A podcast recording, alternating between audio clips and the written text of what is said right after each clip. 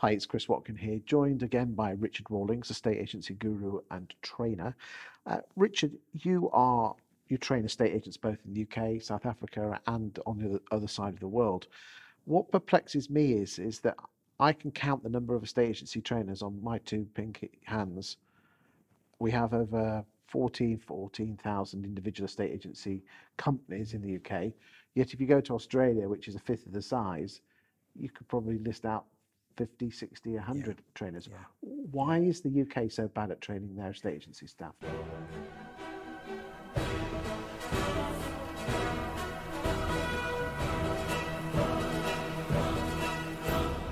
Very good, very good question, Chris.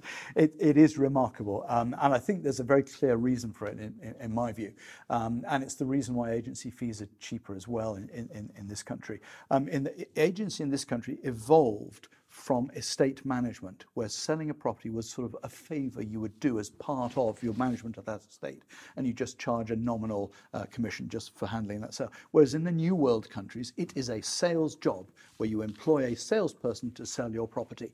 And in fact, in other sales situations, in other industries, a reasonable referral commission. If you, you contact most service industries and say, I've got some business for you, would you share 15% of your commission?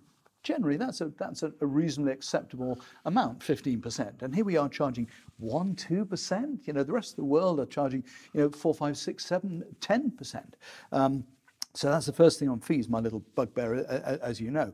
Um, but I think the reason, so in that environment where we know it is a sales environment, it's regarded as a more sales environment, where you do sales train to train people to sell.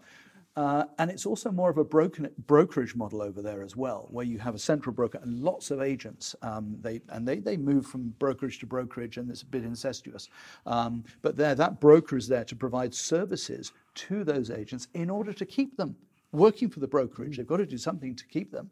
Um, it's not a regular employment sort of situation. I've worked on under both. It's very interesting. Um, but here, of course, in our rather cottage industry, with all respect to it. I love agents. Um, it is a cottage industry. And very often, the person who's running a one, two, three branch, four branch firm um, business, that person who's running it started off as a maybe a, a, a value negotiator, a junior, and learned what he or she now knows from their boss and that, that person learned it from their boss. So you're learning via osmosis. You only know what your predecessor knew, and that's why we don't really progress. Which probably they, they got learned it from being a countrywide valuer back in the a- 90s. A- absolutely. And so, you know, if I were to approach agents and say, oh, you need some training, and say, don't worry, I'm the manager, I do all the training. But that's in a way the worst person because how limited is they don't know they're limited. You don't know what you don't know. But my job as a trainer, I, I don't really do sort of train the basics. I, I train. You're more development than training. Innovation industry. I think if someone's going to give you the business, it's because you're amazing. So I train how to be amazing. I don't train how to be basic. If you're not already basically good, you're in the wrong industry or you're not being managed properly. Um, but as I say, you don't know what you don't know, and it's it's about learning new stuff. And I've been in business 40 years. I'm still enjoying learning new stuff. It's great.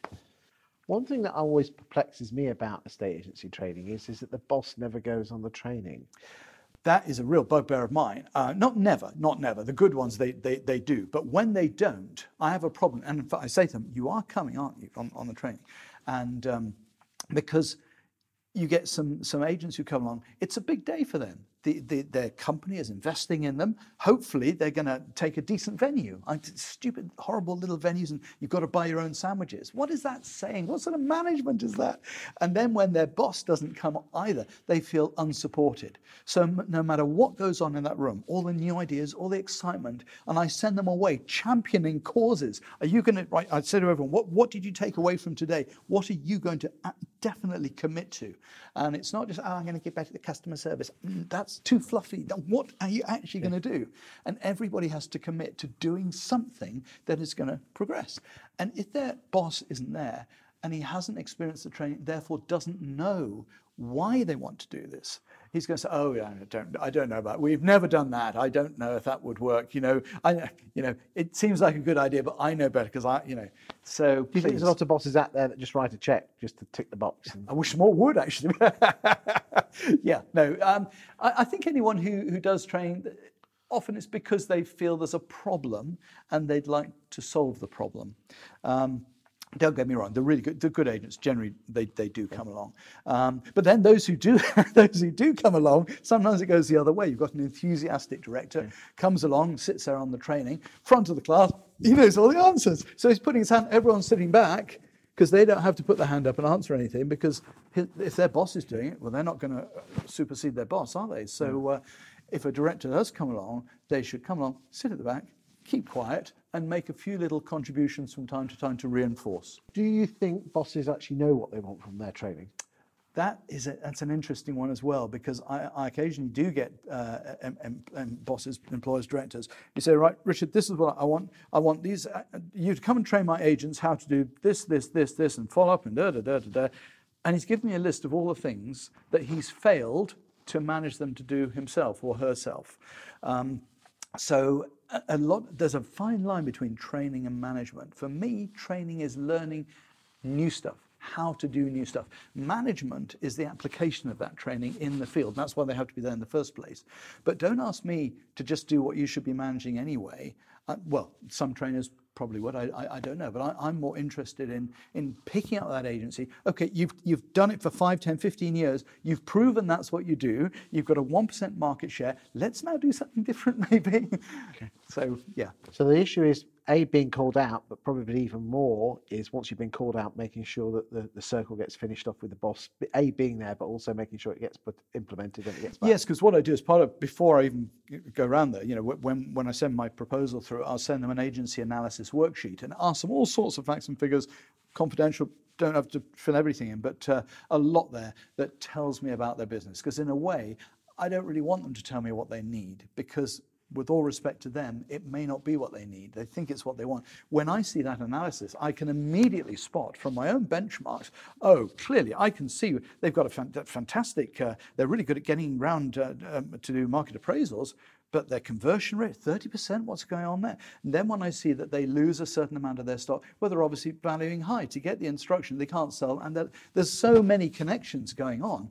And I come in a, a helicopter view, I can tell from that what I feel they should be trained in. And, and my job's not just to train, it's to help provide some solutions. Why do you think, again, if you go to Australia and South Africa, a lot of the, the employed staff actually out of their own pocket pay for their own training and development? Yeah. Well, that's unheard of in the UK. Yeah, well, they are on a more self-employed sort of basis, and they do earn much higher commission. Uh, not just the percentage fee, but the agent will take maybe uh, 50, 60, 70, even 95% in some instances of the agency commission. Um, but in Australia, they need to cover a certain amount of CPD points every year to retain their license. So they have to tick boxes and go on the courses. I've had people come on the course and leave after a moment, uh, after a, few minutes, just to tick the box that they've been there. That wasn't my session, by the way. In fact, I had one where my, the guy with the venue said, Rich, I can't believe nobody left. I said, Oh, thank you very much. He said, No, you don't get it here. People pay to come on courses and they don't stick it because they, they're not interested, it's just to tick the box. Said, So well done, they, they stayed. Um, yeah, so uh, no, in um, and also in, in the States, also it's, I mean, you think you've got competition in, in, in the UK. I did a quick calculation. In the UK, there is one estate agent for every 200, sorry, for every 1,971 people one estate agent for every 1,971 people in the UK. In the States, one estate agent for every 226 people. Wow. So it, it, it's far more competitive over there, but it's much more localized. Um, and, and, so you'll, you'll, you'll get uh, agents who are, uh, again, they need to retain their license. But again, when they're trying to uh, get business in their area, they're, they're, they're really saying, I've had this training, this training, this training, here's my qualification, here's this, here's this. Because you've got, a, you've got a choice. They all do the same thing because they draw from the same pool of buyers. They're all on multi listing. They have to shine. So, of course, they want to get all the training under their belt. But in this country, for me, it's about learning new skills, and we're way behind. And what would be interesting to work out is, is what's the agent to trainer ratio in all the countries? Yes, very interesting. I don't know. Yeah, yeah. Richard, thank you for that amazing insight. And if you need training, then one option certainly is to speak with Richard. Other uh, trainers are available. Other trainers are available. Thank you for your time today. But not many of them, because there aren't many of them in the UK,